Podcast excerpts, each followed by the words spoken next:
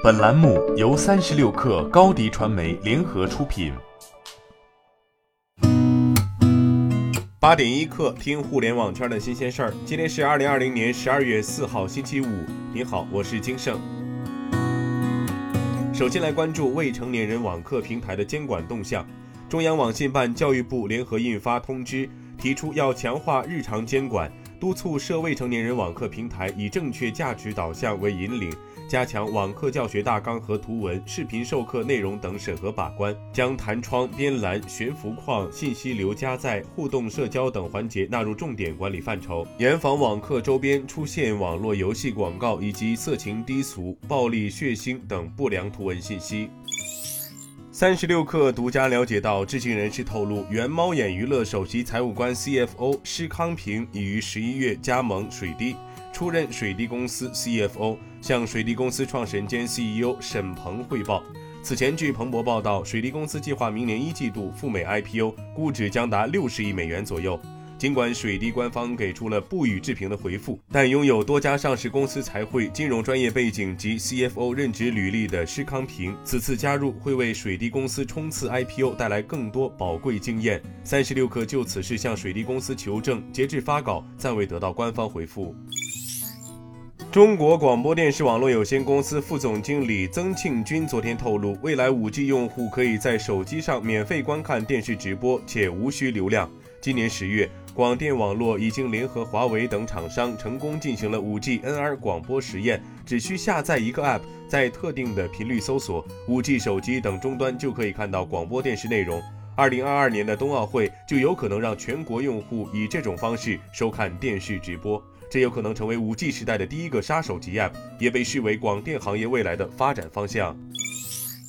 吉利与沃尔沃合并一事又有了新进展。昨天，沃尔沃 CEO 汉肯·萨缪尔森表示，双方的合并谈判推迟到2021年，可能会在明年一季度恢复。自2010年吉利斥资18亿美元收购沃尔沃，沃尔沃成为吉利旗下的子公司后，今年二月，双方宣布合并计划。合并与收购有着本质不同。从法律角度来看，合并是两家或两家以上独立的企业合并为一个新企业，多个法人变为一个法人。针对此次合并，市场普遍认为，随着整合的推进，可以预见在研发、生产及品牌运营持续释放协同效应。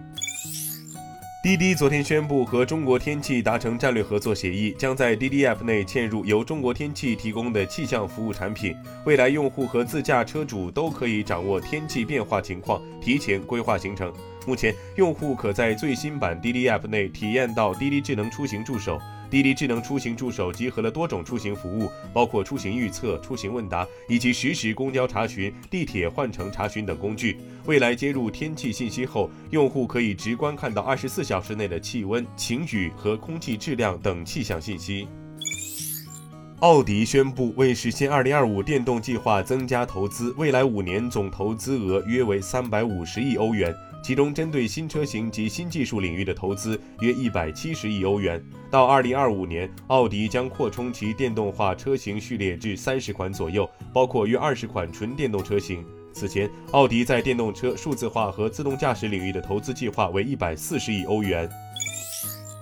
美国综艺周刊报道。二零二一年第九十三届奥斯卡奖依旧按照传统，以嘉宾出席的方式举行现场颁奖礼，同时进行电视直播。第九十三届奥斯卡颁奖典礼原定于二零二一年二月二十八号举行，但因疫情推迟到四月二十五号，以便影院在春季重新开放，从而让更多的电影参与各大奖项的角逐。美国电影艺术与科学学院的一位代表也号称，奥斯卡颁奖典礼将会在线下举行。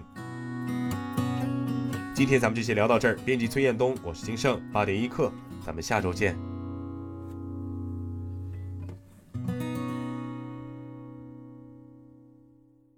欢迎加入三十六氪官方社群，添加微信 baby 三十六氪 b a b y 三六 k r，获取独家商业资讯，听大咖讲风口，聊创业，和上万课友一起交流学习。